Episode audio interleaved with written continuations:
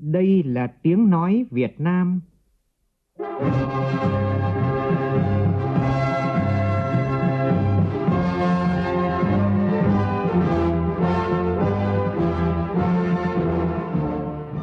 Việt Nam. Là tiếng nói Việt Nam phát thanh từ Hà Nội, thủ đô nước Cộng hòa xã hội chủ nghĩa Việt Nam.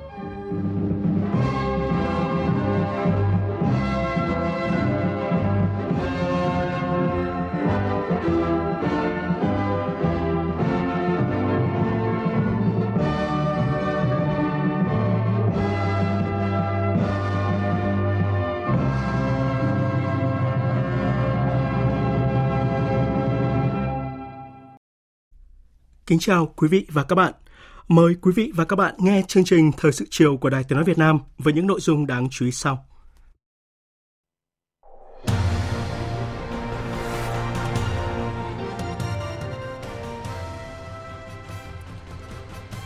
Quốc hội tiếp tục phiên chất vấn với hàng loạt nhóm vấn đề nóng từ kinh tế, nội chính, tư pháp, giáo dục đào tạo, văn hóa, thể thao du lịch, y tế, thông tin truyền thông.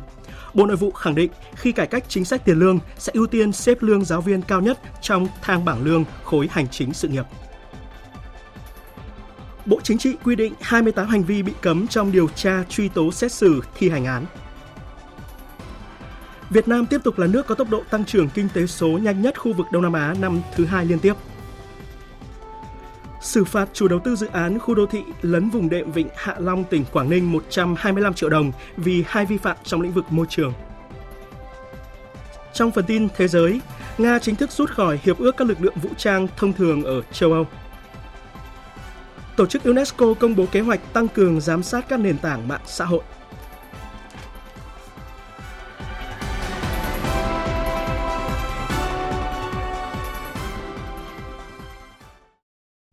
Bây giờ là nội dung chi tiết. Tiếp tục chương trình chất vấn và trả lời chất vấn tại kỳ họp thứ sáu. Hôm nay dưới sự chủ trì của Chủ tịch Quốc hội Vương Đình Huệ, Quốc hội tiếp tục chất vấn đối với lĩnh vực kinh tế ngành, lĩnh vực nội chính và tư pháp. Cũng trong phiên chất vấn, Bộ trưởng Bộ Công an Tô Lâm đã làm rõ những vấn đề về an ninh trật tự và giải pháp phòng chống tham nhũng trong thời gian tới. Phản ánh của phóng viên Phương Thoa. Chất vấn lĩnh vực nội vụ, đại biểu Phạm Thị Kiều, đoàn Đắk Nông đặt vấn đề. Việc xây dựng vị trí việc làm trong hệ thống chính trị nói chung và trong cơ quan tổ chức hành chính đơn vị sự nghiệp nói riêng rất quan trọng để thực hiện cải cách chính sách tiền lương. Tuy nhiên, việc xây dựng đến nay vẫn chưa hoàn thiện. Xin Bộ trưởng cho biết giải pháp để hoàn thành nhiệm vụ này trong thời gian tới. Bộ trưởng Bộ Nội vụ Phạm Thị Thanh Trà cũng thừa nhận việc xây dựng vị trí việc làm chưa hoàn thiện và chưa đảm bảo đầy đủ tính khoa học và căn cơ. Thì chúng tôi sẽ tiếp tục báo cáo với Ban Chỉ đạo Trung ương về quản lý biên chế để tổ chức một cái cuộc họp triển khai đồng bộ vấn đề này để đảm bảo thống nhất, đồng bộ, nhất quán. Bộ Nội vụ cũng đã tham mưu Chính phủ để tham mưu cho Ban Chỉ đạo về vị trí việc làm trong hệ thống hành chính nhà nước triển khai kịp thời trong cái thời gian tới để các cái địa phương, các bộ ngành chúng ta hoàn tất được cái vị trí việc làm trong thời gian sớm nhất để có thể thực hiện được cái lộ trình cải cách tiền lương mà Quốc hội sẽ quyết định trong cái kỳ họp này. Đại biểu Đồng Ngọc Ba, đoàn Bình Định tranh luận. Tôi chưa yên tâm đó là vấn đề chất lượng của vị trí việc làm mà chúng ta đã và đang làm và còn những cơ quan đơn vị chưa hoàn thành. Theo tổng hợp của tôi thấy là hệ thống vị trí việc làm của chúng ta ấy, phần lớn là chưa đảm bảo chất lượng. Cho nên dẫn đến là chúng ta khi tinh giản ấy, thì nó không đảm bảo nâng cao về chất của bộ máy. Nếu mà vị trí việc làm không phù hợp thì chúng ta không thể xác định biên chế phù hợp được.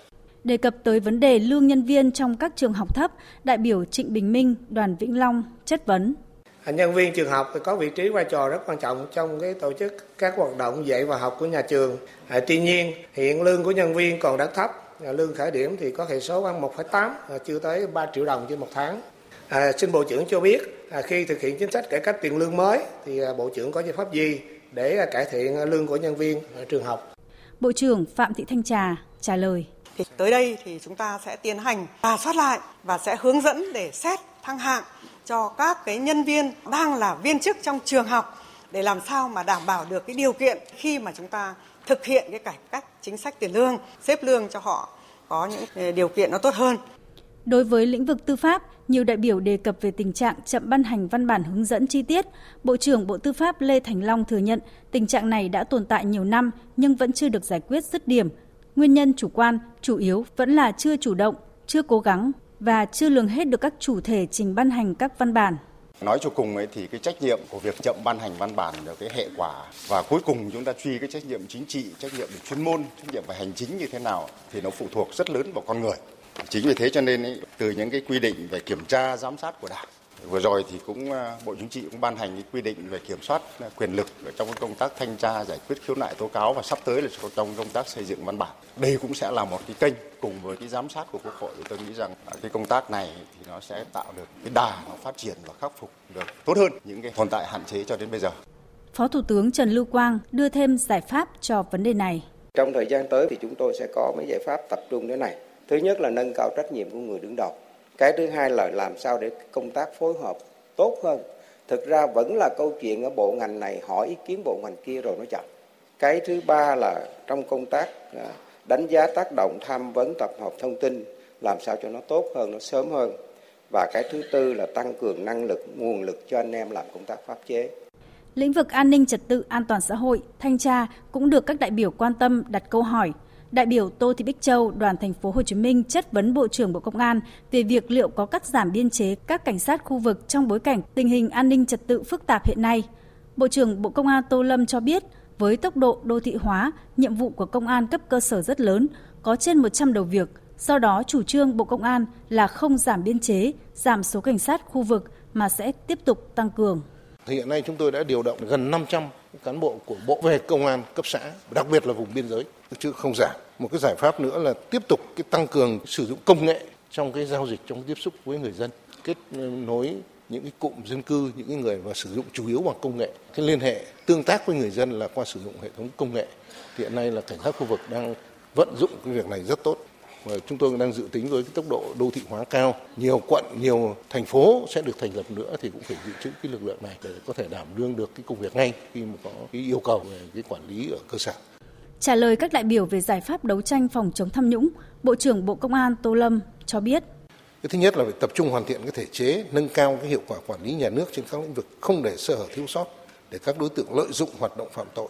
Những vấn đề thấy rõ có sơ hở thiếu sót chỉ ra trong công tác thì phải khẩn trương khắc phục ngay. Thì qua những cái vụ án thực tế vừa rồi là sửa đổi, chỉnh lý rất nhiều những cái quy định này. Cái thứ hai là chỉ đạo rà soát bổ sung các cái quy định để kiểm soát quyền lực, nhất là những người đứng đầu các bộ ngành địa phương, quy định cụ thể và có chế tài mạnh mẽ để cắt đứt các quan hệ doanh nghiệp sân sau, không để hình thành các đối tượng có thể thao túng được nhiều cơ quan, nhiều số vụ án vừa qua xảy ra. Và đặc biệt là khâu xử lý đối tượng. Hiện nay chúng tôi xử lý với hai cái tội danh chính là tội tham ô tài sản, đưa hối lộ và nhận hối lộ. Tiếp đó, Quốc hội đã chuyển sang chất vấn đối với các lĩnh vực khoa học và công nghệ, giáo dục và đào tạo, văn hóa, thể thao và du lịch, y tế, lao động, thương binh và xã hội, thông tin và truyền thông. Tình trạng thiếu thuốc, thiết bị y tế khiến người dân đi khám bệnh, chữa bệnh, bảo hiểm y tế phải tự mua thuốc để điều trị tiếp tục là vấn đề nóng trong phiên chất vấn chiều nay. Đại biểu Hà Hồng Hạnh, đoàn Khánh Hòa chất vấn. Nếu vẫn tiếp diễn tình trạng thiếu thuốc, thiết bị y tế mà người dân đi khám bệnh, chữa bệnh, bảo hiểm y tế phải tự mua thuốc để điều trị thì cần có cơ chế để bảo hiểm y tế hoàn trả lại các khoản này để bảo đảm quyền lợi của người có thẻ bảo hiểm y tế. Xin Bộ trưởng cho biết quan điểm của mình về ý kiến này. Bộ trưởng Bộ Y tế Đào Hồng Lan cho biết. Trong thời gian vừa qua, chúng tôi cũng đã tập trung chỉ đạo đồng bộ nhiều giải pháp. Thứ nhất là chúng tôi cũng đề nghị các cơ sở y tế thực hiện các cái chỉ đạo, các quy định liên quan đến việc mua thuốc vật tư y tế để đảm bảo phục vụ cho công tác khám chữa bệnh. Thứ hai là cũng đề xuất các cái cơ chế làm sao các cơ sở khám chữa bệnh có thể điều chuyển thuốc giữa các cơ sở khi các cái kết quả thầu còn hiệu lực. Rà soát lại các danh mục thuốc và dự kiến đầu năm hai nghìn không trăm hai mươi tư thì sẽ bổ sung thêm cái danh mục thuốc này đảm bảo cái quyền lợi cho người tham gia bảo hiểm y tế. Lao động việc làm là vấn đề được nhiều đại biểu đặt ra cho Bộ trưởng Bộ Lao động Thương binh và Xã hội. Đối với việc đưa lao động người dân tộc thiểu số đi làm việc ở nước ngoài, Bộ trưởng Đào Ngọc Dung cho rằng Bộ cũng nhận thức vấn đề này, đòi hỏi rất kiên trì, vừa dạy vừa dỗ, vừa phải khuyên nhủ. Thứ hai, tổ chức các hội nghị, hội thảo ở các vùng dân tộc thiểu số.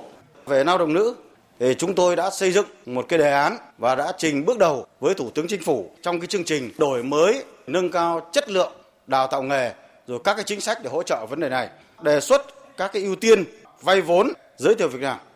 Đại biểu Nguyễn Văn Thi, đoàn Bắc Giang chất vấn về vấn đề nâng cao năng suất lao động. Là chất lượng, hiệu quả đào tạo nghề chưa cao, nhất là đào tạo nguồn nhân lực chất lượng cao. Chất lượng đào tạo chưa thực sự đáp ứng được nhu cầu của thị trường. Đề nghị Bộ trưởng cho biết trách nhiệm của Bộ và giải pháp. Để mà nâng cao năng suất lao động thì ngoài cái quản lý nhà nước thì thấy có bốn vấn đề quan trọng. Một là công nghệ, đổi mới sáng tạo để tăng năng suất lao động. Thứ hai là vốn, nhiều vốn và vốn chất lượng cao sẽ giúp các cái quốc gia để xây dựng cái nền tảng sản xuất và chế biến. Thứ ba nữa là nguồn nhân lực chất lượng cao. Đây là yếu tố nền tảng, nhất là về chuyên môn, kỹ năng nghiệp vụ và ý thức tổ chức của người lao động. Lĩnh vực giáo dục, đại biểu Lý Tiết Hạnh đoàn Bình Định chất vấn về nhiều kỳ thi trong quá trình học phổ thông. Theo Bộ trưởng, có cần thay đổi lại, sẽ tổ chức kỳ thi tốt nghiệp trung học cơ sở kết hợp với xét tuyển vào mười và xét tốt nghiệp trung học phổ thông không? Và nếu chúng ta không chủ động phân luồng sớm thì về lâu dài có ảnh hưởng đến cơ cấu lao động xã hội không? Bộ trưởng Bộ Giáo dục và Đào tạo Nguyễn Kim Sơn trả lời. Phần khi kết thúc trung học phổ thông, dẫu đã là giai đoạn phân luồng hướng nghiệp, tuy nhiên nó cũng là trong phạm vi của giáo dục phổ thông, và để kết thúc mười hai năm giáo dục phổ thông thì có một cái kỳ thi tốt nghiệp là cần thiết, và điều này cũng đã được quy định rõ trong luật giáo dục hai không một chín. Các giải pháp trên không gian mạng an toàn, lành mạnh là vấn đề Bộ trưởng Bộ Thông tin và Truyền thông Nguyễn Mạnh Hùng đưa ra trong phiên chất vấn chiều nay. Hiện nay, bộ ngành nào, địa phương nào quản lý cái gì trong thế giới thực thì phải di chuyển lên không gian mạng và thực hiện cái việc quản lý đó trên không gian mạng. Và nếu như khi thực thi mà gặp khó khăn thì có cái sự hỗ trợ của Bộ Thông tin Truyền thông, Bộ Công an là hai cái bộ nòng cốt. Nhưng cái việc chính thì vẫn phải là các bộ chuyên ngành. Thí dụ như nói về thuốc, nói về thực phẩm chức năng, quảng cáo đúng hay sai thì là thuộc trách nhiệm của Bộ Y tế. Theo chương trình, vào sáng mai, Quốc hội tiếp tục chất vấn đối với nhóm lĩnh vực văn hóa xã hội, và cuối giờ sáng mai, Thủ tướng Chính phủ sẽ báo cáo giải trình và làm rõ các vấn đề liên quan và trả lời chất vấn của đại biểu Quốc hội. Đài Tiếng nói Việt Nam sẽ tường thuật trực tiếp phiên chất vấn từ lúc bảy giờ năm mươi lăm phút sáng mai trên kênh Thời sự vê o vê một. Mời quý vị và các bạn chú ý theo dõi. Thời sự vê o vê, nhanh, tin cậy, hấp dẫn. Thay mặt Bộ Chính trị, đồng chí Trương Thị Mai, Thường trực Ban Bí thư, Trưởng Ban Tổ chức Trung ương vừa ký ban hành quy định một trăm ba mươi hai về kiểm soát quyền lực, phòng chống tham nhũng tiêu cực trong hoạt động điều tra, truy tố, xét xử và thi hành án. Phóng viên Văn Hiếu thông tin một số nội dung quan trọng của quy định này. Quy định có bốn chương, mười bốn điều, nêu rõ hai mươi tám hành vi lợi dụng, lạm dụng chức vụ, quyền hạn, lạm quyền, tham nhũng tiêu cực trong hoạt động tố tụng, thi hành án, như lãnh đạo, chỉ đạo, tham mưu, ban hành các văn bản trái chủ trương quy định của Đảng, pháp luật của nhà nước trong hoạt động tố tụng, thi hành án và các hoạt động khác có liên quan, thiếu trách nhiệm, buông lỏng lãnh đạo quản lý, bao che, dung túng, tiếp tay, xử lý không đúng quy định đối với hành vi vi phạm, lợi dụng, lạm dụng chức vụ, quyền hạn, lạm quyền, tham nhũng tiêu cực trong hoạt động tố tụng, thi hành án và các hoạt động khác có liên quan, lợi dụng quyền trưng cầu giám định, yêu cầu định giá tài sản, quyền yêu cầu cung cấp hồ sơ, tài liệu hoặc quyền trả hồ sơ vụ án để điều tra bổ sung, quyền hủy án điều tra lại, quyền kháng nghị phúc thẩm, giám đốc thẩm, tái thẩm, quyền yêu cầu giải thích bản án để kéo dài quá trình giải quyết vụ án, vụ việc, thi hành án vì vụ lợi. Quy định cũng chỉ rõ trách nhiệm của cấp ủy tổ chức Đảng trong kiểm soát quyền lực, phòng chống tham nhũng tiêu cực trong hoạt động tố tụng, thi hành án trong phạm vi chức năng, nhiệm vụ, quyền hạn được giao. Cấp ủy tổ chức Đảng phải lãnh đạo chỉ đạo thực hiện chín nội dung, trong đó có thực hiện nghiêm các cơ chế kiểm soát quyền lực, phòng chống tham nhũng tiêu cực trong hoạt động tố tụng, thi hành án và các hoạt động khác có liên quan, kịp thời hủy bỏ, thay đổi các quyết định tố tụng, thi hành án và các kết luận trái pháp luật, yêu cầu, kiến nghị, kháng nghị cơ quan, tổ chức, người có thẩm quyền xem xét lại các hành vi, quyết định, kết luận không có căn cứ, trái pháp luật, bảo vệ, khen thưởng kịp thời người phát hiện, phản ánh, báo cáo, tố cáo, tố giác, báo tin, cung cấp thông tin về những hành vi vi phạm, lợi dụng, lạm dụng chức vụ, quyền hạn, lạm quyền, tham nhũng tiêu cực trong hoạt động tố tụng, thi hành án và các hoạt động khác có liên quan, xử lý nghiêm những trường hợp lợi dụng việc phản ánh, kiến nghị, khiếu nại, tố cáo để vu khống, xuyên tạc, xúc phạm uy tín của cơ quan, tổ chức, cá nhân. Đặc biệt, thường xuyên kiểm tra, giám sát, thanh tra, kiểm toán, tăng cường vai trò, trách nhiệm, hiệu lực công tố và kiểm soát hoạt động tư pháp của Viện Kiểm sát các cấp, tăng cường và nâng cao hiệu quả giám sát của cơ quan và đại biểu dân cử, Mặt trận Tổ quốc Việt Nam, các cơ quan hành pháp, các tổ chức chính trị, xã hội và nhân dân đối với hoạt động tố tụng, thi hành án và hoạt động khác có liên quan, trực tiếp kiểm tra, giám sát, kịp thời phát hiện, xử lý nghiêm những tổ chức đảng, đảng viên, cá nhân có hành vi vi phạm, lợi dụng, lạm dụng chức vụ, quyền hạn, lạm quyền, tham nhũng tiêu cực. Quy định số một trăm ba mươi hai của Bộ Chính trị cũng nhấn mạnh trách nhiệm của người đứng đầu cấp ủy, tổ chức đảng, cơ quan, tổ chức có thẩm quyền tiến hành tố tụng, thi hành án và các hoạt động khác có liên quan. Quý vị và các bạn vừa nghe một số nội dung quan trọng của quy định số một trăm ba mươi hai về kiểm soát quyền lực phòng chống tham nhũng tiêu cực trong hoạt động điều tra, truy tố, xét xử và thi hành án vừa được Bộ Chính trị ban hành. Chương trình Thời sự sẽ được tiếp tục với những tin đáng chú ý khác. Việt Nam tiếp tục tăng trưởng kinh tế số nhanh nhất khu vực Đông Nam Á. Đây là kết quả báo cáo vừa được Google, Temasek và Bain and Company công bố. Việt Nam tiếp tục là nước có tốc độ tăng trưởng kinh tế số nhanh nhất khu vực năm thứ hai liên tiếp, với tăng trưởng kép mười chín phần trăm và được dự báo sẽ tiếp tục giữ vị trí này cho năm hai nghìn không trăm hai mươi lăm.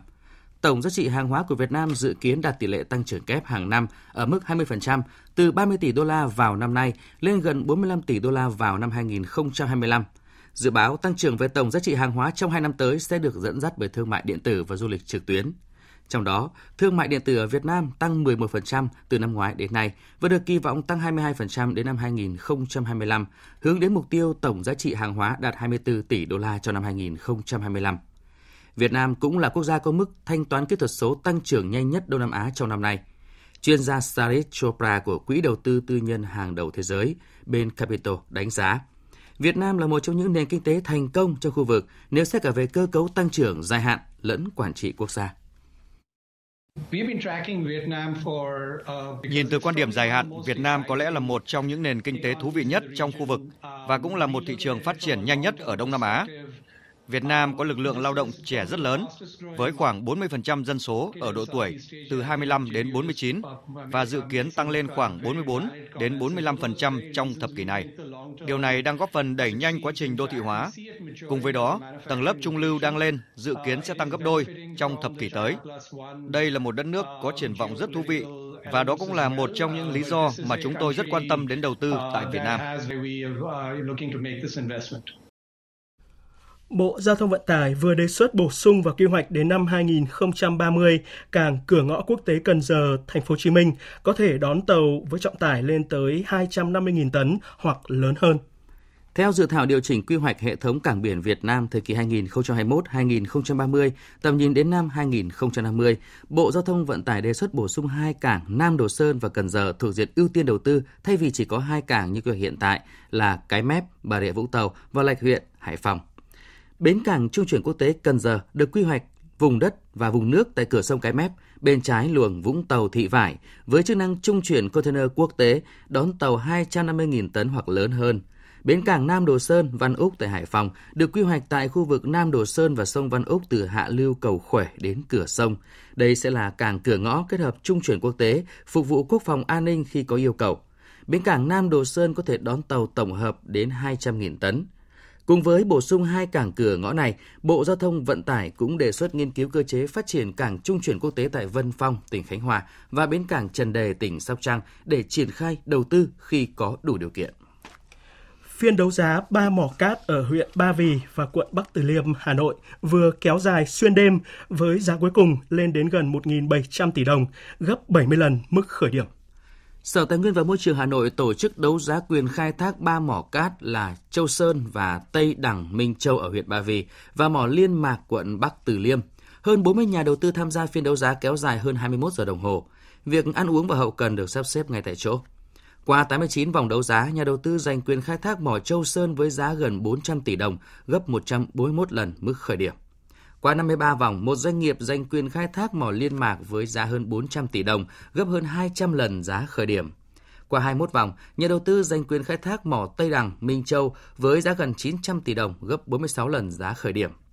Tổng số tiền nhà đầu tư trúng đấu giá của ba mỏ cát gần một nghìn bảy trăm tỷ đồng, tiền đặt cọc ba tỷ rưỡi đồng.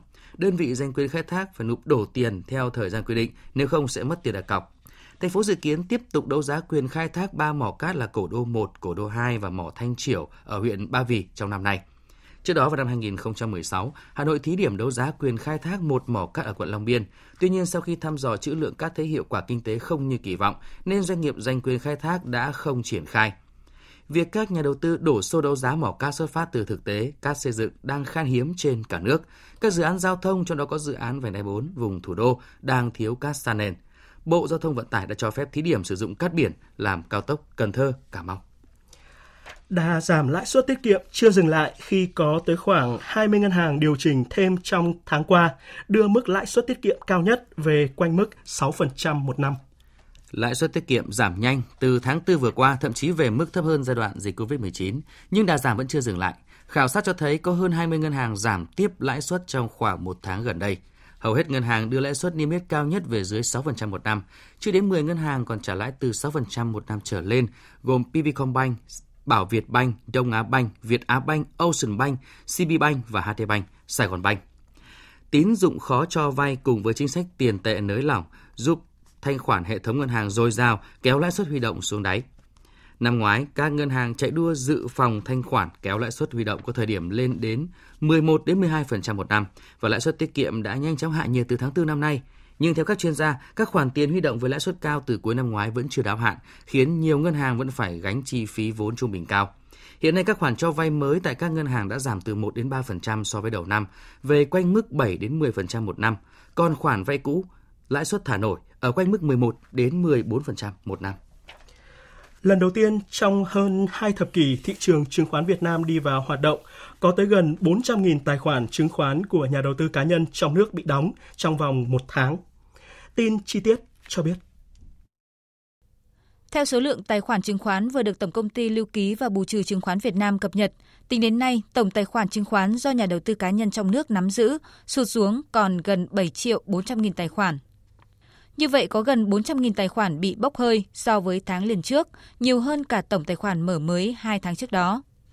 Trong hơn hai thập kỷ thị trường chứng khoán nước ta vận hành và phát triển, chưa bao giờ có sự kiện đóng tài khoản chứng khoán như vừa xảy ra.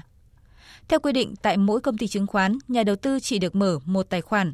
Song nhà đầu tư không bị giới hạn số lượng tài khoản chứng khoán, tức là mỗi người có thể mở một tài khoản tại mỗi công ty chứng khoán khác nhau. Theo ông Nguyễn Sơn, Chủ tịch Hội đồng Quản trị Trung tâm Lưu ký Chứng khoán Việt Nam, thời gian qua có những nhà đầu tư mở tài khoản ở ngân hàng, sau đó liên kết với công ty chứng khoán. Tuy nhiên sau đó, công ty chứng khoán ghi nhận có nhiều tài khoản không hoạt động nên chủ động đóng lại. Mới đây, Thủ tướng Chính phủ, Chủ tịch Ủy ban Quốc gia về chuyển đổi số yêu cầu các bộ ngành địa phương đẩy mạnh thu thập, xử lý và làm sạch dữ liệu. Từ đó kết nối các hạ tầng số tập trung nhằm khai thác và chia sẻ dữ liệu một cách hiệu quả. Ngân hàng Nhà nước đang quyết liệt yêu cầu tổ chức tín dụng và trung gian thanh toán phối hợp với các cơ quan của Bộ Công an rà soát làm sạch dữ liệu. Mức độ quan tâm của nhà đầu tư với thị trường chứng khoán có xu hướng tăng trở lại từ giữa năm nay khi chỉ số vê en Index lên hơn một nghìn hai trăm điểm. Trong giai đoạn từ tháng năm đến tháng chín, quy mô số tài khoản mở mới mỗi tháng đều vượt mốc một trăm nghìn tài khoản. Nhưng từ cuối tháng chín đến nay, thị trường đã lao dốc về gần ngưỡng một nghìn điểm. Thanh khoản cũng giảm về mức thấp khi nhà đầu tư thận trọng hơn. Ủy ban nhân dân tỉnh Kon Tum vừa có văn bản giải trình với Thanh tra Chính phủ về các sai phạm tại khu đất thuộc dự án đầu tư xây dựng siêu thị Co.opmart Kon Tum. Đây là dự án được Ủy ban nhân dân tỉnh Kon Tum quyết định chủ trương đầu tư năm hai nghìn không trăm mười sáu, triển khai trên diện tích gần chín nghìn mét vuông nằm ở trung tâm thành phố Kon Tum với ba mặt tiền, đường Trần Phú, Bà Triệu và Đoàn Thị Điểm. Đợt thanh tra năm ngoái, Thanh tra Chính phủ kết luận, Ủy ban nhân dân tỉnh giao Trung tâm Phát triển Quỹ đất tỉnh tham mưu phương án đấu giá quyền thuê đất, không sắp xếp xử lý tài sản công là không đúng quy định. Tháng tám năm hai nghìn không trăm mười bảy, Ủy ban nhân dân tỉnh tiếp tục cho thuê thêm phần còn lại với diện tích hơn ba nghìn mét vuông, nhưng không chỉ đạo xác định giá đất cụ thể cho toàn bộ thửa đất, làm tăng chi phí xác định giá đất cụ thể thành hai lần. Trước thực tế này, Ủy ban nhân dân tỉnh Kon Tum đã có văn bản giải thích tỉnh cho thuê không qua đấu giá là căn cứ Luật Đầu tư năm hai nghìn không trăm mười bốn, Luật Đất đai năm hai nghìn không trăm mười ba. Dự án đầu tư xây dựng siêu thị Co.opmart Kon Tum thuộc đối tượng được hưởng chính sách ưu đãi đầu tư, được cho thuê đất không thông qua đấu giá. Ủy ban nhân dân tỉnh Kon Tum cũng đã có văn bản hỏi ý kiến của Bộ Tài nguyên và Môi trường được hướng dẫn như vậy. Trước đó, thông tin cho thuê đất vàng không qua đấu giá của Ủy ban nhân dân tỉnh Kon Tum đã tạo nhiều ý kiến trái chiều. Việc Ủy ban nhân dân tỉnh giải trình để làm rõ việc cho thuê này. Trong khi đó, sau khi Thanh tra Chính phủ công bố kết quả đánh giá về công tác phòng chống tham nhũng cấp tỉnh năm hai nghìn không trăm hai mươi hai, thì một số tỉnh, thành phố đã không đồng tình với kết quả công bố vì cho rằng không có tính xác thực. Một số tỉnh, thành phố trong đó có Ninh Thuận đã gửi đơn lên Tổng Thanh tra Chính phủ đề nghị kiểm tra lại kết quả mà Thanh tra Chính phủ công bố, đồng thời đề nghị Tổng Thanh tra Chính phủ xem xét chỉ đạo kiểm tra lại nội dung để có thông tin chính xác. Kết quả đánh giá công tác phòng chống tham nhũng cấp tỉnh năm hai nghìn không trăm hai mươi hai tại trang mười của Thanh tra Chính phủ nêu. Một số địa phương, việc tiếp công dân của Chủ tịch Ủy ban Nhân dân tỉnh còn sơ sài, như Cà Mau và Tây Ninh không có điểm. Chủ tịch Ủy ban Nhân dân tỉnh Bắc Kạn tiếp công dân được một lần trong một năm. Các tỉnh Ninh Thuận, Bạc Liêu và Quảng Nam ghi nhận Chủ tịch Ủy ban Nhân dân tỉnh tiếp công dân hai lần trong năm tại mỗi địa phương. Theo Văn phòng Ủy ban Nhân dân tỉnh Ninh Thuận, báo cáo kết quả đánh giá mà Thanh tra Chính phủ công bố tại trang mười nêu Chủ tịch Ủy ban Nhân dân tỉnh Ninh Thuận tiếp công dân hai lần trong năm tại mỗi địa phương là chưa chính xác. Đó là kết quả của năm hai nghìn không trăm hai mươi mốt, chứ không phải của năm hai nghìn không trăm hai mươi hai. Chủ tịch Ủy ban Nhân dân tỉnh Ninh Thuận Trần Quốc Nam chia sẻ, quan trọng là ở tỉnh không chỉ có tiếp dân mới giải quyết được công việc. Có những lần Ủy ban Nhân dân tỉnh tổ chức tiếp công dân định kỳ hàng tháng nhưng không có người dân đến. Điều đó cho thấy tình hình an ninh chính trị, trật tự an toàn xã hội trên địa bàn tỉnh luôn đảm bảo, không có vấn đề lớn nổi cộm gây bức xúc, dẫn đến việc người dân phải liên tục khiếu nại, tố cáo. Thanh tra Sở Tài nguyên và Môi trường tỉnh Quảng Ninh vừa tiến hành xử phạt chủ đầu tư dự án lấn biển ở vịnh Hạ Long một trăm hai mươi lăm triệu đồng vì hai vi phạm trong lĩnh vực môi trường. Tin chi tiết như sau. Theo quyết định xử phạt sáng nay, Công ty trách nhiệm hữu hạn Đỗ Gia Capital, chủ đầu tư dự án, đã không công khai báo cáo đánh giá tác động môi trường của dự án. Với vi phạm này, chủ đầu tư bị phạt ba mươi lăm triệu đồng. Chủ đầu tư chưa thi công hệ thống kè bao quanh nhưng đã đổ đất đá xuống vùng nước ven bờ thuộc ranh giới quy hoạch dự án, chưa nạo vét bùn tại vị trí đổ đất khiến lượng bùn bị thủy triều cuốn ra xa. Hành vi này bị phạt chín mươi triệu đồng. Trong mười ngày kể từ khi nhận quyết định, chủ đầu tư có trách nhiệm nộp phạt và công khai báo cáo đánh giá tác động môi trường. Dự án khu đô thị mười B ở thành phố Cẩm Phả được phê duyệt năm hai nghìn không trăm hai mươi mốt với tổng đầu tư hơn một nghìn hai trăm tỷ đồng, diện tích hơn ba mươi héc ta, trong đó gần bốn héc ta thuộc vùng đệm của di tích quốc gia đặc biệt Vịnh Hạ Long. Sau phản ánh của báo chí, chiều qua, đoàn liên ngành tỉnh Quảng Ninh kiểm tra thực tế việc thi công dự án, xác định có sai phạm nhưng chưa làm đúng quy trình thi công như báo cáo đánh giá tác động môi trường đã phê duyệt. Về mặt pháp lý, dự án có đầy đủ giấy phép và không có rừng ngập mặn trong khuôn viên dự án. Dự án đã bị dừng thi công để cơ quan chức năng thành phố Cẩm Phả kiểm tra, thẩm định phương án thi công. Khu di sản thế giới Vịnh Hạ Long được UNESCO công nhận rộng hơn bốn trăm ki lô mét vuông với gần tám trăm hòn đảo.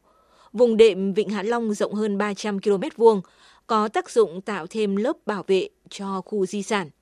Cách đây gần ba mươi năm, khi lập hồ sơ di sản Vịnh Hạ Long trình UNESCO ghi danh, vùng đệm được thực hiện theo khuyến nghị của Liên minh Bảo tồn Thiên nhiên Quốc tế, phạm vi từ bốn đến năm ki lô mét, tính từ ranh giới vùng lõi trở ra. Hầu hết các phường tại thành phố Hạ Long, các xã đảo Ngọc Vừng, Thắng Lợi của huyện Vân Đồn, xã Hoàng Tân của Quảng Yên và một phần quần đảo Cát Bà, Hải Phòng đều nằm trong vùng đệm di sản Vịnh Hạ Long. Ủy ban Nhân dân tỉnh Quảng Ninh cho rằng vùng đệm quá rộng dẫn đến khó khăn cho công tác quản lý, bảo tồn và phát huy di sản thế giới Vịnh Hạ Long, ảnh hưởng đến chiến lược phát triển kinh tế xã hội của tỉnh. Địa phương đang lập đề án điều chỉnh ranh giới vùng đệm di sản Vịnh Hạ Long với mục tiêu không ảnh hưởng đến giá trị nổi bật toàn cầu của di sản, mang lại lợi ích cho cộng đồng. Phải làm gì để hài hòa giữa phát triển kinh tế với bảo vệ di sản và môi trường, nhìn từ những vi phạm trong dự án lấn biển ở Vịnh Hạ Long, tỉnh Quảng Ninh?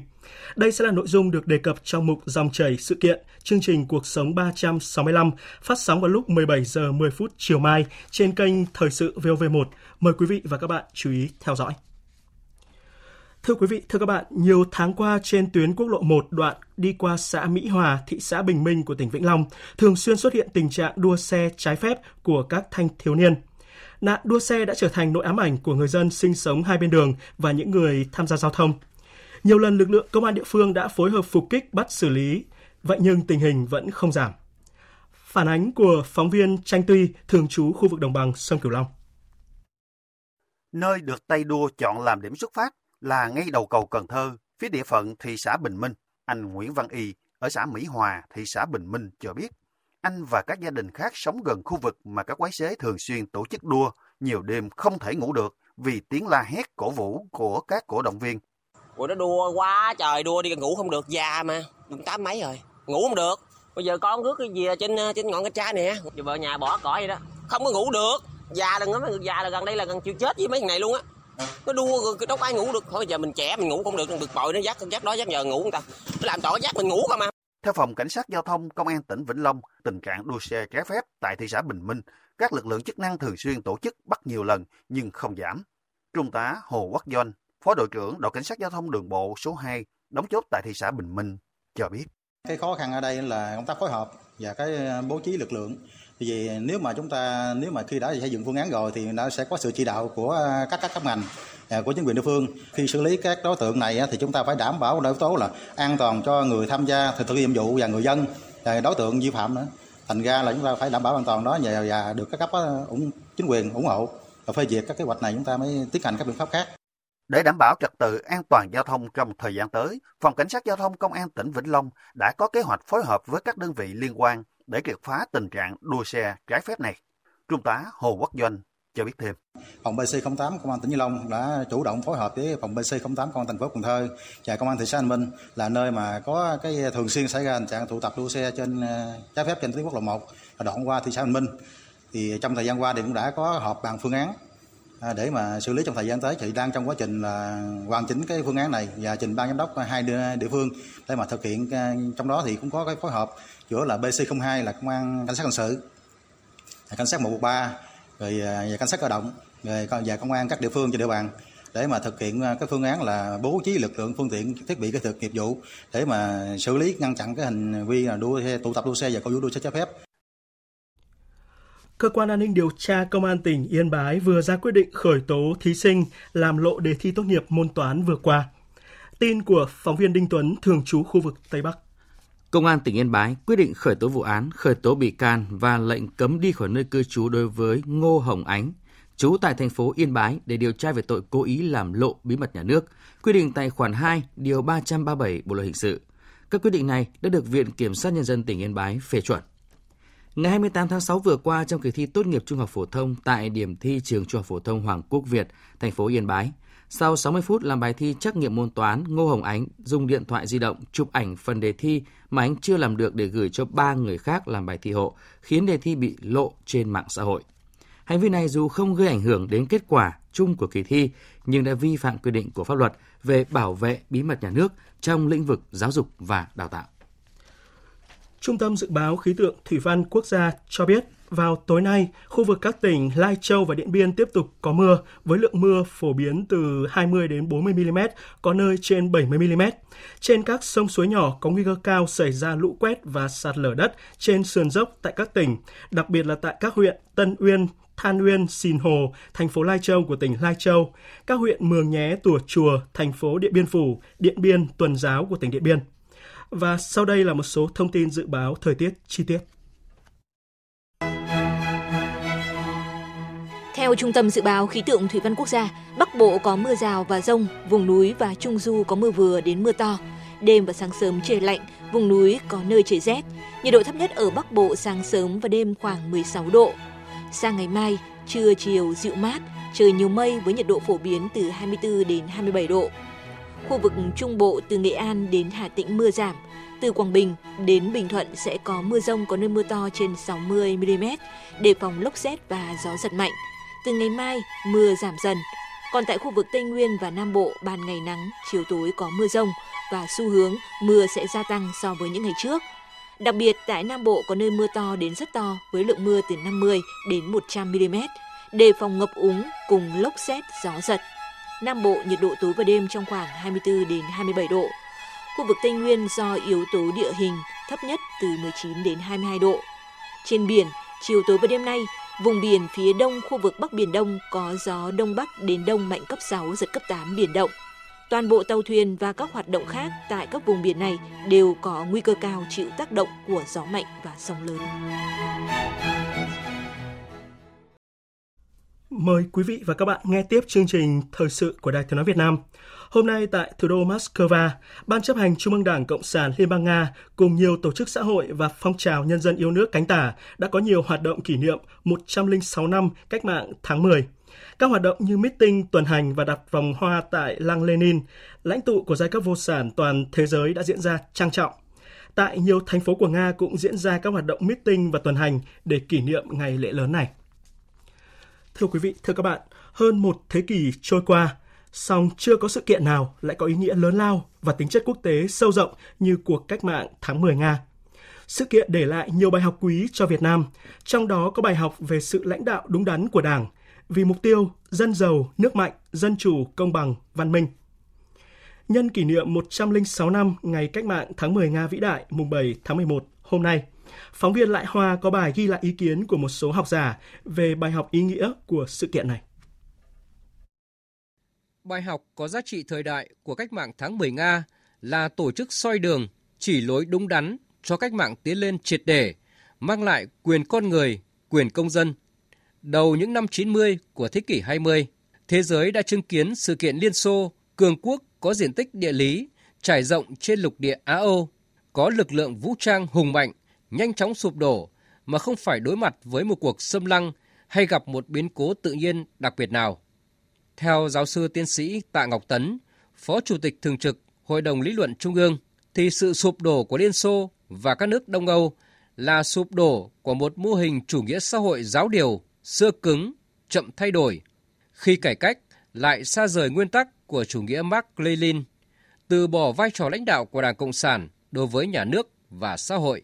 Chính thực tiễn đó đã để lại những bài học quý giá cho Việt Nam, đặc biệt là sự lãnh đạo đúng đắn của Đảng. Bài học đầu tiên của Liên Xô ấy là cái việc duy trì quá lâu cơ chế bao cấp trong kinh tế và trong xã hội. Cái bài học thứ hai đó là cái bài học xương máu là công tác xây dựng Đảng và xây dựng chính quyền nhà nước.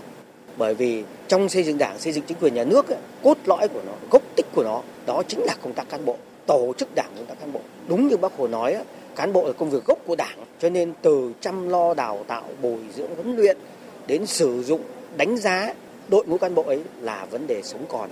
Cho nên là những cái bài học đó trên thực tế đang được vận dụng vào Việt Nam. Từ bài học đó, Việt Nam đã bỏ hẳn từ cơ chế quan liêu bao cấp chuyển sang cơ chế thị trường, định hướng xã hội chủ nghĩa. Đáng chú ý, trong xây dựng Đảng, Đảng ta đã rất quyết liệt trong công tác tổ chức cán bộ. Đặc biệt, những chuyển biến rất rõ từ việc chống tham nhũng một cách quyết liệt cho đến đổi mới công tác chính trị, tư tưởng, đổi mới hệ thống tổ chức.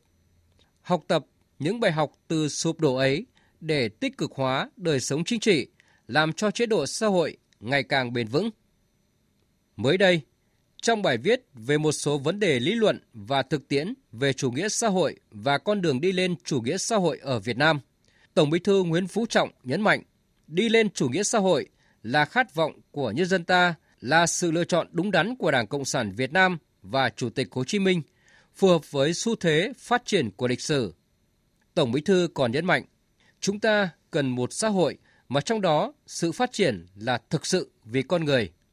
Có thể thấy, từ khi giành độc lập sau gần bốn mươi năm đổi mới, Đảng luôn giữ vững ngọn cờ độc lập dân tộc và chủ nghĩa xã hội, luôn lấy con người là trung tâm, thực hiện mục tiêu dân giàu, nước mạnh, dân chủ, công bằng, văn minh. Cũng chính sự lãnh đạo đúng đắn của Đảng đã giúp đất nước thích ứng an toàn, linh hoạt, kiểm soát hiệu quả dịch bệnh covid mười chín, đồng thời đã có bước phục hồi kinh tế được cộng đồng quốc tế ghi nhận và đánh giá cao. Phó giáo sư tiến sĩ Bùi Đình Phong, Học viện Chính trị Quốc gia Hồ Chí Minh khẳng định, dân giàu chính là mục tiêu hướng đến đầu tiên của sự nghiệp vĩ đại này và con đường được Đảng lựa chọn để đi. Trước hết là phải đem lại cho tất cả người dân một cuộc sống ngày càng giàu đẹp hơn. Chúng ta xây dựng chủ nghĩa xã hội, cái sự nghiệp đấy là của nhân dân, do nhân dân và vì nhân dân. Vì nhân dân đây là chúng ta có thể nói tức là vì con người, có thể nói là một cái thành quả rất lớn. Tất nhiên còn mặt này mặt khác chưa đạt được cái mong muốn, bởi vì chúng ta đang ở trong thời kỳ quá độ. Quá độ là có cái sự đan xen giữa cái cũ và cái mới, giữa cái tốt và cái xấu. Cái thời kỳ quá độ này là một cái cuộc đấu tranh lâu dài gian khổ, à, mà cuối cùng chúng ta phải hướng tới là tiến bộ, phải thắng cái lạc hậu. để tiếp tục giữ vững vai trò tiên phong, khẳng định khả năng lãnh đạo, đưa nhân dân mau chóng tới ấm no, hạnh phúc. Yêu cầu đặt ra là Đảng phải ra sức xây dựng và chỉnh đốn về chính trị, tư tưởng, đạo đức, tổ chức và cán bộ. Công tác xây dựng Đảng phải coi phòng ngừa tham nhũng trong công tác cán bộ là một nội dung có ý nghĩa quyết định. Từ đó, thực hiện thắng lợi mục tiêu dân giàu, nước mạnh, dân chủ, công bằng, văn minh, phát triển đất nước theo định hướng xã hội chủ nghĩa ở Việt Nam dưới ánh sáng của cách mạng tháng mười Nga. Tiếp tục chương trình chuyến thăm và làm việc tại Trung Quốc. Hôm nay tại Đại lễ đường Nhân dân Bắc Kinh, đồng chí Trần Cẩm Tú, Ủy viên Bộ Chính trị, Bí thư Trung ương Đảng, Chủ nhiệm Ủy ban Kiểm tra Trung ương đã hội kiến với đồng chí Triệu Lạc Tế, Ủy viên Thường vụ Bộ Chính trị, Ủy viên trưởng Ủy ban Thường vụ Đại hội đại biểu Nhân dân Toàn quốc Trung Quốc. Phóng viên Bích Thuận, thường trú tại Trung Quốc, đưa tin. Tại cuộc hội kiến, Chủ nhiệm Ủy ban Kiểm tra Trung ương Trần Cẩm Tú đã chia sẻ về tình hình phát triển kinh tế xã hội, công tác xây dựng Đảng, phòng chống tham nhũng tiêu cực của Việt Nam thời gian qua. Thông tin về kết quả cuộc hội đàm với Bí thư Ủy ban Kiểm tra Kỷ luật Trung ương Đảng Cộng sản Trung Quốc Lý Hi, ông nhấn mạnh tầm quan trọng, ý nghĩa của việc tiếp tục triển khai tốt các hoạt động giao lưu tiếp xúc cấp cao, đi sâu trao đổi, hợp tác trên tất cả các kênh Đảng, Chính phủ, Quốc hội và Nhân đại, Mặt trận Tổ quốc và Chính hiệp, giao lưu nhân dân, hợp tác giữa các địa phương. Ủy viên trưởng Nhân đại Toàn quốc tức Quốc hội Trung Quốc Triệu Lạc Tế nhấn mạnh, Đảng, Chính phủ Trung Quốc coi Việt Nam là hướng ưu tiên trong chính sách ngoại giao láng giềng. Tin tưởng chuyến thăm sẽ góp phần quan trọng trong việc tiếp tục cụ thể hóa và thực hiện nhận thức chung giữa Tổng Bí thư hai Đảng. Nhân kỷ niệm mười lăm năm thiết lập quan hệ đối tác hợp tác chiến lược toàn diện Việt Nam Trung Quốc, phía Trung Quốc mong muốn hai bên cùng thực hiện tốt nhận thức chung cấp cao, đưa quan hệ hai Đảng hai nước không ngừng phát triển trong thời đại mới. Nhân đại Toàn quốc Trung Quốc sẵn sàng tăng cường hợp tác với Quốc hội Việt Nam, thúc đẩy giao lưu cấp cao giữa các ủy ban chuyên môn, nhóm nghị sĩ hữu nghị, hội đồng nhân dân các địa phương, trao đổi kinh nghiệm lập pháp, phối hợp tại các diễn đàn đa phương quốc tế và khu vực.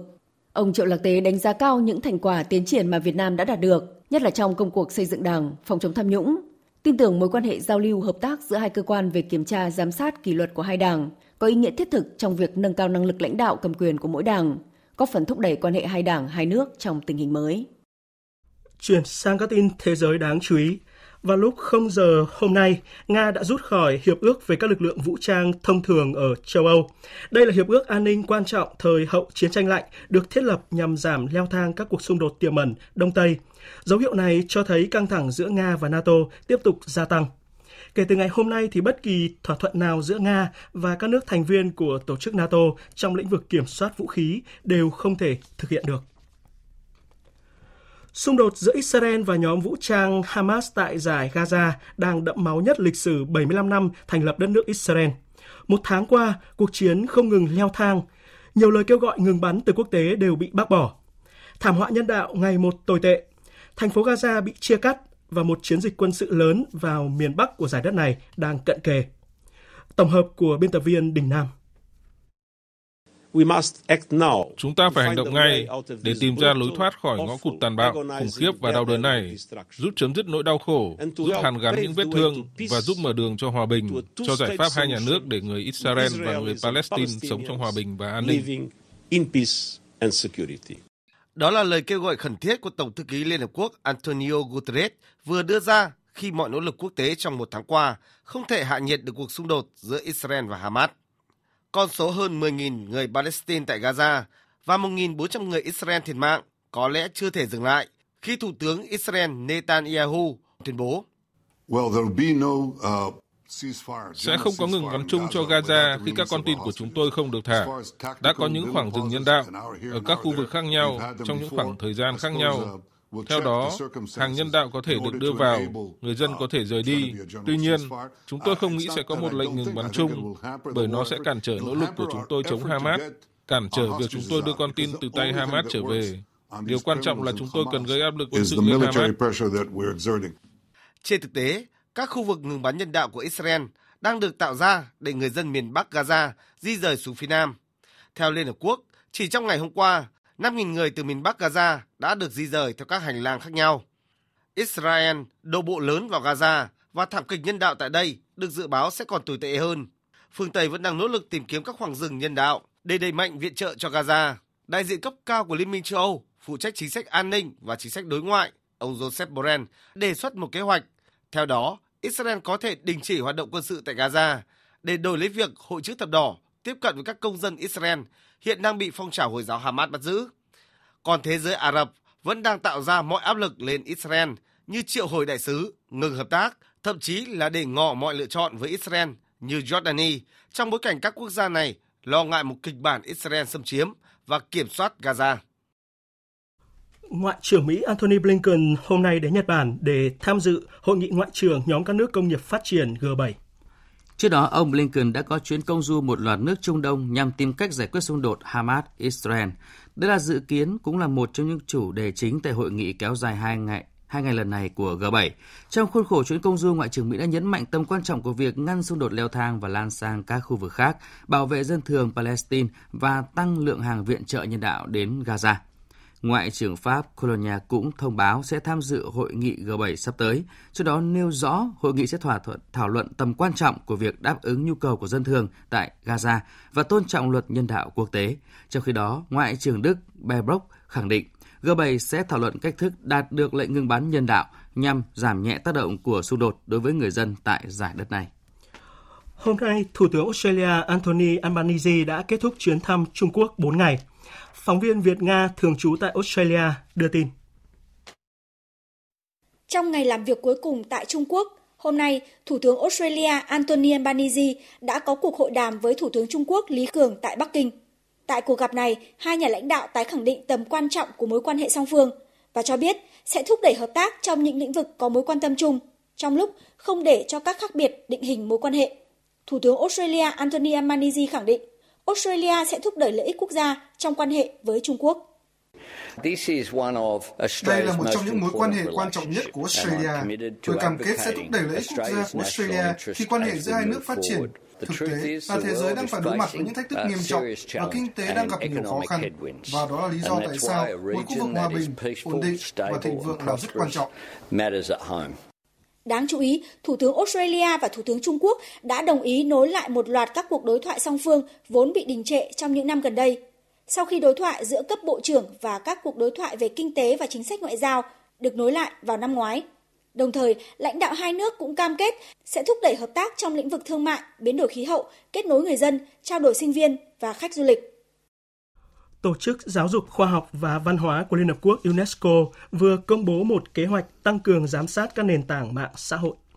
Kế hoạch hành động với tiêu đề hướng dẫn quản lý nền tảng kỹ thuật số, bảo vệ quyền tự do ngôn luận và quyền tiếp cận thông tin với sự tham gia của nhiều bên liên quan, đưa ra sáu nguyên tắc cơ bản, tập trung vào việc thành lập các cơ quan quản lý mạng xã hội độc lập trên phạm vi toàn cầu, tăng khả năng kiểm duyệt nội dung thông tin trên các nền tảng mạng xã hội và tăng cường biện pháp quản lý mạng xã hội trong các giai đoạn nhạy cảm. Tổng Giám đốc UNESCO Azulay cho rằng, bên cạnh các yếu tố tích cực, các nền tảng mạng xã hội cũng đã làm tăng tốc độ lan truyền các thông tin sai lệch và kích động thù hận gây bất ổn xã hội. Vì vậy, cần phải thực hiện ngay việc tăng cường quản lý các nền tảng mạng xã hội. Cùng ngày, UNESCO cũng thông báo kết quả của một cuộc thăm dò ý kiến với sự tham gia của khoảng tám nghìn người đến từ hơn mười quốc gia chuẩn bị tổ chức bầu cử vào năm tới hai không hai tư, trong đó có tới tám mươi tám phần trăm người được hỏi kêu gọi chính phủ tăng cường quản lý các nền tảng mạng xã hội. Tiếp theo là tổng hợp của biên tập viên Phương Anh về một quán cà phê đặc biệt ở Bosnia mang lại niềm vui và hy vọng cho những người mắc hội chứng đau. Công việc khiến tôi hạnh phúc, tràn ngập niềm vui. À, tôi thích làm việc ở đây và tôi sẽ luôn yêu thích nó. Tôi có thể làm việc ở đây hai mươi tư giờ, không nghỉ. Chia sẻ của anh Sasa Sunyak, nhân viên của quán cà phê Dragon's Heart, cũng là một người mắc hội chứng Down, có lẽ sẽ không khỏi khiến nhiều người phải xúc động. Đó cũng là lý do quán cà phê này ngày càng nhận được sự ủng hộ của phía khách hàng. Ông Ome Isupic, chủ quán cho biết. Quán cà phê giống như ngôi nhà thứ hai của họ. Mọi người đều có thể thấy rõ niềm vui trên gương mặt họ. Cha mẹ của các nhân viên ở đây cũng đều nói rằng họ chưa bao giờ hạnh phúc đến thế. Chủ quán cà phê này đang muốn nhân rộng mô hình quán ở nhiều địa điểm khác để giúp đỡ được thêm nhiều người mắc hội chứng Down có cơ hội được hòa nhập với cộng đồng, được sống và làm việc như bao người bình thường khác. Tiếp theo là trang tin thể thao.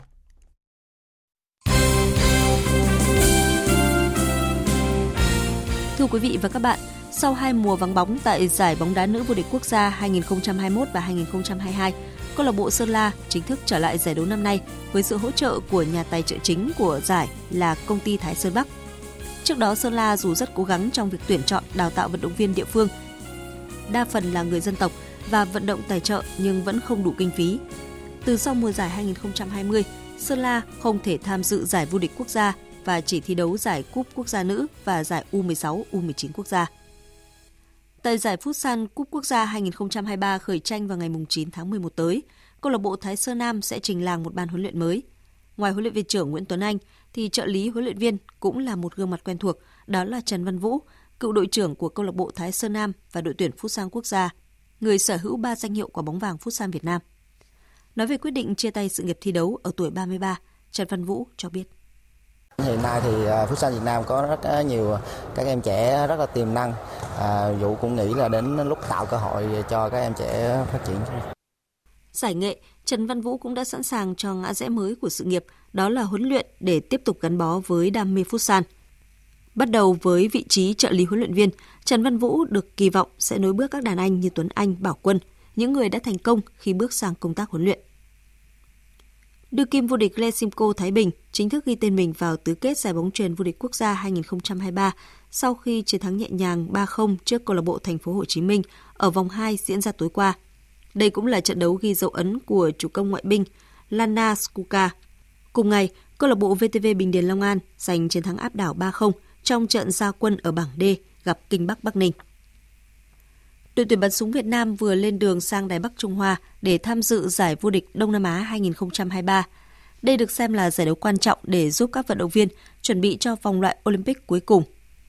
Tại giải năm nay, ngoài các nước trong khu vực còn có các vận động viên của chủ nhà Đài Bắc Trung Hoa, Hồng Kông Trung Quốc và Macau Trung Quốc nên sẽ tăng độ khó để tăng hiệu quả cọ sát cho các xạ thủ. Mới đây, đội tuyển thể dục dụng cụ Việt Nam đã được Liên đoàn Thể dục Nhật Bản tài trợ một chuyến tập huấn tại Tokyo. Theo đó, các vận động viên trẻ như Nguyễn Văn Khánh Phong, Trịnh Hải Khang và Đặng Ngọc Xuân Thiện sẽ được trao cơ hội tiếp cận với trình độ chuyên môn cao của nước bạn. Huấn luyện viên trưởng đội tuyển thể dục dụng cụ Việt Nam Trương Tuấn Hiền cho biết. Một cái nơi có thể nói là tập luyện tốt nhất, uh, tập huấn cho các vận động viên tuyển quốc gia của uh, Nhật Bản. Chúng tôi luôn luôn tìm mọi cách học hỏi và tiếp thu các cái tinh hoa tập luyện, huấn luyện của người ta để có thể áp dụng cho các vận động viên của chúng ta sau này. Trong quá trình tập huấn tại Nhật Bản, các vận động viên sẽ nhìn ra những vấn đề cần rút kinh nghiệm và hoàn thiện hơn để chuẩn bị tốt cho các giải đấu trong năm hai không hai tư, đặc biệt hướng tới mục tiêu giành vé dự Olympic Paris. Các golfer thuộc mười sáu câu lạc bộ sẽ có cơ hội tranh tài tại giải vô địch đối kháng các câu lạc bộ hai không hai ba, tranh cúp vê ca ép giê hát en. Đây là sự kiện do công ty cổ phần dịch vụ đặt sân golf Việt Nam W Booking tổ chức dưới sự bảo trợ của Hội Golf Hải Phòng và nhà tài trợ chính là công ty cổ phần công nghệ mạng lưới tính điểm chấp golf quốc tế vê ca ép giê hát en. Giải đấu diễn ra trong hai ngày hai mươi tư và hai mươi lăm tháng mười một tại sân Vinpearl Golf Hải Phòng. mười sáu câu lạc bộ tham dự được chia vào ba bảng dựa trên điểm handicap. Ông Nguyễn Hoàng Minh, giám đốc giải đấu cho biết. Cái sân chơi để cộng đồng nó cũng đã rất đông rồi. Chính vì vậy mà giải đấu này chúng tôi muốn có một cái giải đấu thực sự là chất lượng. Và vì vậy mà chúng tôi sẽ đã quyết định là gì sẽ chỉ có ba bảng đấu A, B và C với handicap cao nhất ở bảng C đấy là mười một chấm không mà thôi. Đồng nghĩa với việc là gì là cái chất lượng của giải đấu nó cũng sẽ tăng lên và đó cũng là một trong những cái mục đích mà ban tổ chức đã đưa ra cho giải đấu này. Thay vì tính tổng điểm của các cặp đấu để tìm ra câu lạc bộ chiến thắng, tại giải vô địch đối kháng các câu lạc bộ hai không hai ba, các trận đấu sẽ diễn ra theo thể thức four balls, loại trực tiếp. Ban tổ chức tiến hành bốc thăm số thứ tự cho các câu lạc bộ để ghép cặp, thi đấu từ vòng mười sáu đội loại trực tiếp để tiến dần vào chung kết. Mỗi bảng đấu sẽ tính kết quả riêng và đội vô địch mỗi bảng sẽ nhận giải thưởng trị giá bốn mươi triệu đồng. Các thành viên đội tuyển quốc gia và dự tuyển quốc gia không tham dự giải. Ông Nguyễn Hoàng Minh giải thích. Đây là một trong những giải đấu để chúng ta phát triển với phong trào và với những người chơi nghiệp dư và với các vận động viên ở trong thành phần đội tuyển quốc gia rồi thì đều là những vận động viên đẳng cấp cao và họ cần có những sân chơi tốt hơn, những sân chơi quốc gia hay là những sân chơi quốc tế. Rõ ràng là ở các giải đấu vừa qua chúng ta thấy là khi có sự góp mặt của các cháu thì các trận đấu cũng diễn ra khá chênh lệch bởi vì trình độ các cháu là cũng hơn hẳn rồi. Và chính vì vậy chúng tôi cũng muốn là tạo ra một cái giải đấu nó công bằng hơn cho các golfer nghiệp dư. Dự báo thời tiết. Phía Tây Bắc Bộ đêm có mưa rào và dông vài nơi, ngày nắng, đêm và sáng sớm trời lạnh, nhiệt độ từ mười chín đến hai mươi chín độ, có nơi trên hai mươi chín độ. Phía Đông Bắc Bộ nhiều mây, có mưa vài nơi, trưa chiều giảm mây, hưởng nắng, đêm và sáng sớm trời lạnh, nhiệt độ từ hai mươi đến hai mươi chín độ, có nơi trên hai mươi chín độ. Khu vực từ Thanh Hóa đến Thừa Thiên Huế, phía Bắc nhiều mây, có mưa vài nơi, trưa chiều giảm mây, hưởng nắng, phía Nam nhiều mây, đêm và sáng có mưa rào, rải rác và rải rác có dông. Cục bộ có mưa to, sau có mưa rào và dông vài nơi, nhiệt độ từ hai mươi mốt đến ba mươi độ. Khu vực từ Đà Nẵng đến Bình Thuận nhiều mây, đêm và sáng có mưa rào và rải rác có dông. Cục bộ có mưa to, sau có mưa rào và dông vài nơi, nhiệt độ từ hai mươi hai đến ba mươi hai độ. Tây Nguyên chiều và tối có mưa, mưa rào rải rác và có nơi có dông, nhiệt độ từ hai mươi đến ba mươi mốt độ. Nam Bộ có mưa rào và dông vài nơi, riêng chiều và tối, cục bộ có mưa vừa mưa to, nhiệt độ từ hai mươi ba đến ba mươi ba độ. Khu vực Hà Nội nhiều mây, có mưa vài nơi, trưa chiều giảm mây hửng nắng, đêm và sáng sớm trời lạnh, nhiệt độ từ hai mươi mốt đến hai mươi chín độ. Dự báo thời tiết biển. Vịnh Bắc Bộ có mưa vài nơi, tầm nhìn xa trên mười ki lô mét, gió Đông Bắc đến Đông cấp bốn. Vùng biển từ Quảng Trị đến Quảng Ngãi, từ Bình Định đến Ninh Thuận, từ Bình Thuận đến Cà Mau có mưa rào và dông rải rác. Trong mưa dông có khả năng xảy ra lốc xoáy và gió giật mạnh cấp sáu, cấp bảy. Tầm nhìn xa trên mười ki lô mét, giảm xuống bốn đến mười ki lô mét trong mưa, gió Đông Bắc cấp ba, cấp bốn. Vùng biển từ Cà Mau đến Kiên Giang và Vịnh Thái Lan có mưa rào và dông rải rác. Trong mưa dông có khả năng xảy ra lốc xoáy và gió giật mạnh cấp sáu, cấp bảy. Tầm nhìn xa trên mười ki lô mét, giảm xuống bốn đến mười ki lô mét trong mưa, gió nhẹ. Khu vực Bắc Biển Đông có mưa rào và dông rải rác ở phía Tây, tầm nhìn xa trên mười ki lô mét, giảm xuống bốn đến mười ki lô mét trong mưa, gió Đông Bắc đến Đông cấp bốn, cấp năm. Riêng vùng biển phía Đông Bắc có lúc cấp sáu, giật cấp bảy, biển động. Khu vực giữa Biển Đông và khu vực quần đảo Hoàng Sa thuộc thành phố Đà Nẵng có mưa rào và dông rải rác ở phía Tây, tầm nhìn xa trên mười ki lô mét, giảm xuống bốn đến mười ki lô mét trong mưa, gió Đông Bắc cấp bốn, cấp năm. Khu vực Nam Biển Đông và khu vực quần đảo Trường Sa thuộc tỉnh Khánh Hòa có mưa rào và dông rải rác, tầm nhìn xa trên mười ki lô mét, giảm xuống bốn đến mười ki lô mét trong mưa. Phía Bắc gió Đông Bắc đến Đông cấp ba, cấp bốn, phía Nam gió nhẹ. Tới đây chúng tôi kết thúc chương trình Thời sự chiều nay. Chương trình do các biên tập viên Hải Quân Lan Anh và Nguyễn Hằng thực hiện với sự tham gia của phát thanh viên Sơn Tùng, kỹ thuật viên Thu Hằng, chịu trách nhiệm nội dung Lê Hằng. Cảm ơn quý vị và các bạn đã quan tâm theo dõi.